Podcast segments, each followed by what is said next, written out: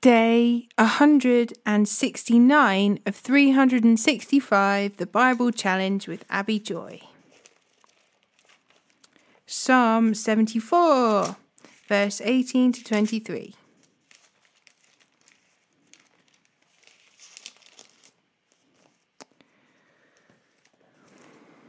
See how these enemies insult you, Lord? A foolish nation has dishonored, dishonored your name. Don't let these wild beasts destroy your turtle doves. Don't forget your suffering people forever.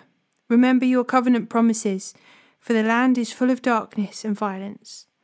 Don't let the downtrodden be humiliated again.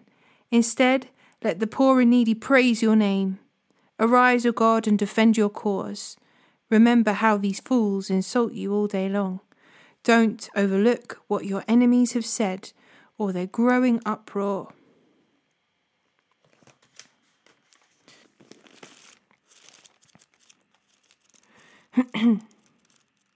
Acts chapter 12, verse 19b to chapter 13, verse 12. Afterward, Herod left Judea to stay in Caesarea for a while. Now, Herod was very angry with the people of Tyre and Sidon, so they sent a delegation to make peace with him because their cities were dependent upon Herod's country for food. The delegates won the support of Blastus, Herod's personal assistant, and an appointment with Herod was granted. When the day arrived, Herod put on his royal robes, sat on his throne, and made a speech to them. The people gave him a great ovation, shouting, It is the voice of a god, not of a man. Instantly, an angel of the Lord struck Herod with a sickness, because he accepted the people's worship instead of giving glory to God. So he was consumed with worms and died. Meanwhile, the word of God continued to spread, and there were many new believers. When Barnabas and Saul had finished their mission to Jerusalem, they returned, taking John Mark with them. Among the prophets and teachers of the church at Antioch of Syria were Barnabas, Simeon, called were Barnabas, Simeon, called the Black Man, Lucius from Cyrene, Manaen, Manaen, the childhood companion of King Herod Antipas, and Saul. One day, as these men were worshipping the Lord and fasting, the Holy Spirit said, Appoint Barnabas and Saul for a special work to which I have called them. So after more fasting and prayer, the men laid their hands on them and sent them on their way. So Barnabas and Saul were sent out by the Holy Spirit. They went down to the seaport of Seleucia and then sailed for the island of Cyprus. There, in the town of Salamis, they went to the Jewish synagogues and preached the word of God. John Mark went with them as their assistant. Afterwards, they travelled from town to town across the entire island until finally they reached Paphos, where they met a Jewish sorcerer, a false prophet named Bar Jesus. He had attached himself to the governor, Sergius Paulus, who was an intelligent man. The governor invited Barnabas and Saul to visit him, for he wanted to hear the word of God. But Elymas, the sorcerer, as his name means in Greek, interfered and urged the governor to pay no attention to what Barnabas and Saul said. He was trying to keep the governor from believing. Saul, also known as Paul, was filled with the Holy Spirit, and he looked the sorcerer in the eye. Then he said, You son of the devil, full of every sort of deceit and fraud, and enemy of all that is good, you will never stop perverting the way. Will you ever Will you never stop perverting the true ways of the Lord? Watch now, for the Lord has laid his hand of punishment upon you, and you will be struck blind. You will not see the sunlight for some time. Instantly, mist and darkness came over the man's eyes, and he began groping around, begging for someone to take his hand and lead him. When the governor saw what had happened, he became a believer, for he was astonished at the teaching about the Lord.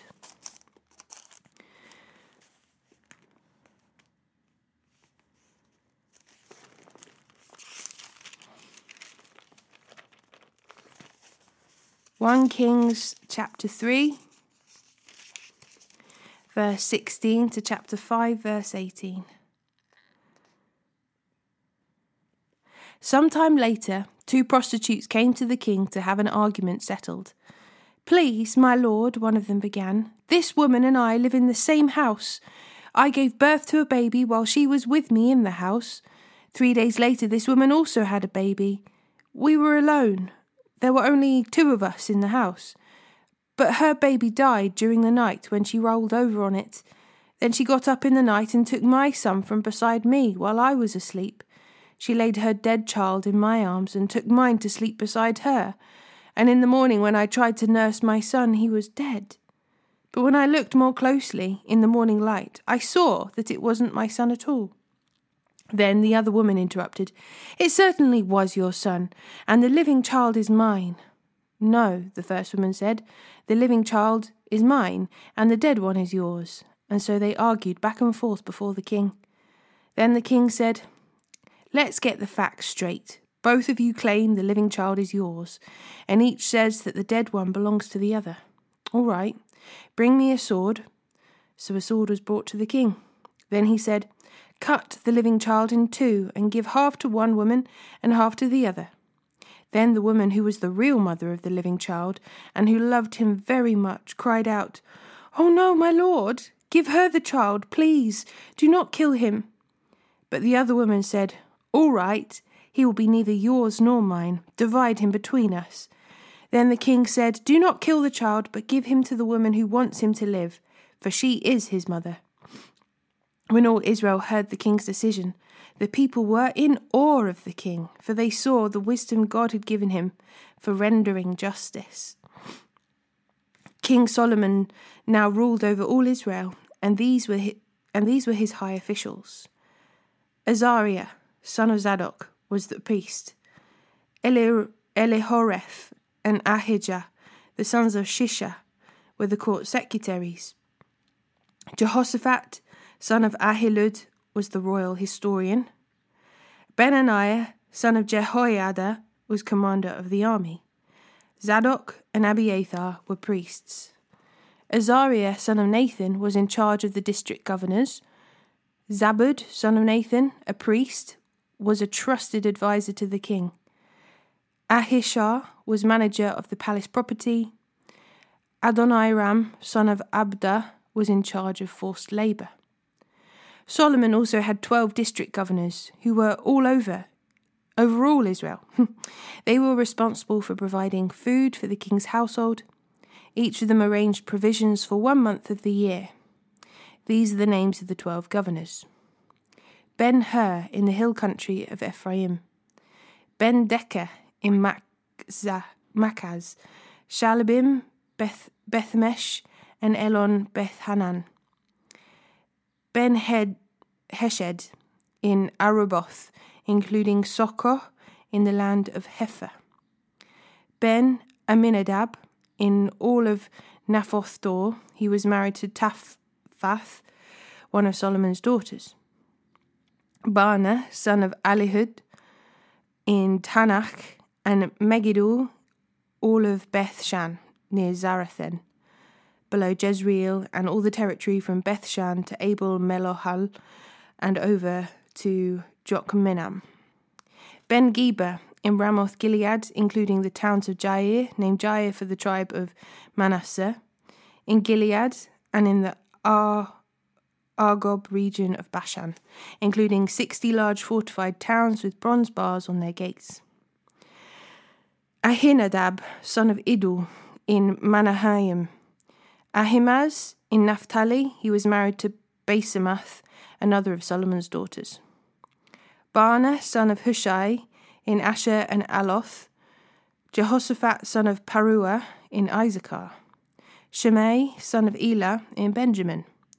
Geber, son of Uri, in the land of Gilead, including the territories of King Silho of the Amorites and King Og of Bashan there was also one governor over the land of Judah. The people of Judah and Israel were as numerous as the sand on the seashore. They were very contented with plenty to eat and drink. Solomon ruled over all the kingdoms from the Euphrates River in the north to the land of the Philistines and the border of Egypt in the south. The conquered peoples of those lands sent tribute money to Solomon and continued to serve him throughout his lifetime. The daily food requirements for Solomon's palace were 150 bushels of choice flour and 300 bushels of meat, also 10 oxen from the fattening pens, 20 pasture fed cattle, 100 sheep or goats, as well as deer, gazelles, roe deer, and choice poultry. Solomon's dominion extended over all the kingdoms west of the Euphrates River, from Tiphsah to Gaza. And there was peace on all his borders. During the lifetime of Solomon, all of Judah and Israel lived in peace and safety. And from Dan in the north to Beersheba in the south, each family had its own home and garden. Solomon had 4,000 stalls for his chariot horses, and he had 12,000 horses. The district governors faithfully provided for food, provided food for King Solomon and his court. Each made sure nothing was lacking during the month assigned to him. They also brought the necessary barley and straw for the royal horses in the stables. God gave Solomon very great wisdom and understanding and knowledge, as vast as the sands of the seashore. In fact, his wisdom exceeded that of all the wise men of the East and the wise men of Egypt. He was wiser than anyone else, including Ethan, the Erezite, and sons of Mahol, Heman, Calcol, and Darda. His fame spread throughout all the surrounding nations. He composed some 3,000 proverbs and wrote 1,005 songs. He could speak with authority about all kinds of plants, from the great cedar of Lebanon to the tiny hyssop that grows from cracks in a wall. He could also speak about animals, birds, small creatures, and fish.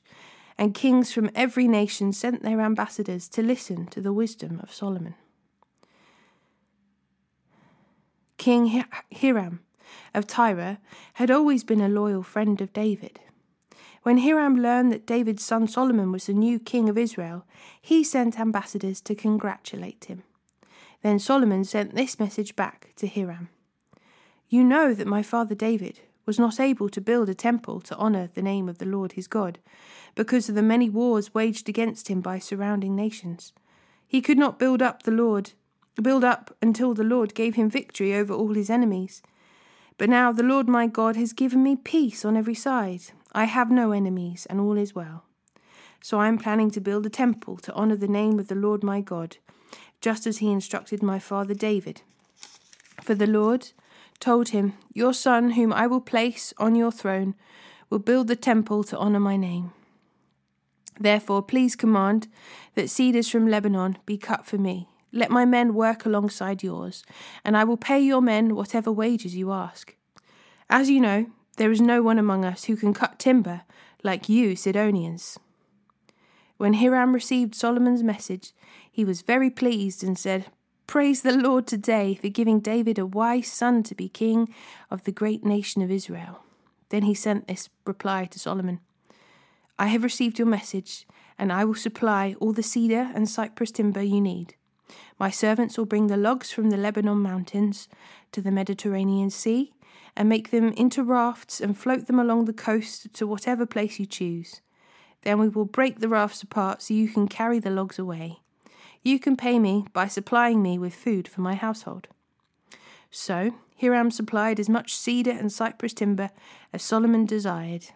In return, Solomon sent him an annual payment of a hundred thousand bushels of wheat for his household, and a hundred and ten gallons of pure olive oil. So the Lord gave wisdom to Solomon, just as he had promised. And Hiram and Solomon made a, fortune, a formal alliance of peace. Then King Solomon conscripted a labour force of 30,000 men from all Israel. He sent them to Lebanon in shifts, 10,000 every month, so that each man would be one month in Lebanon and two months at home.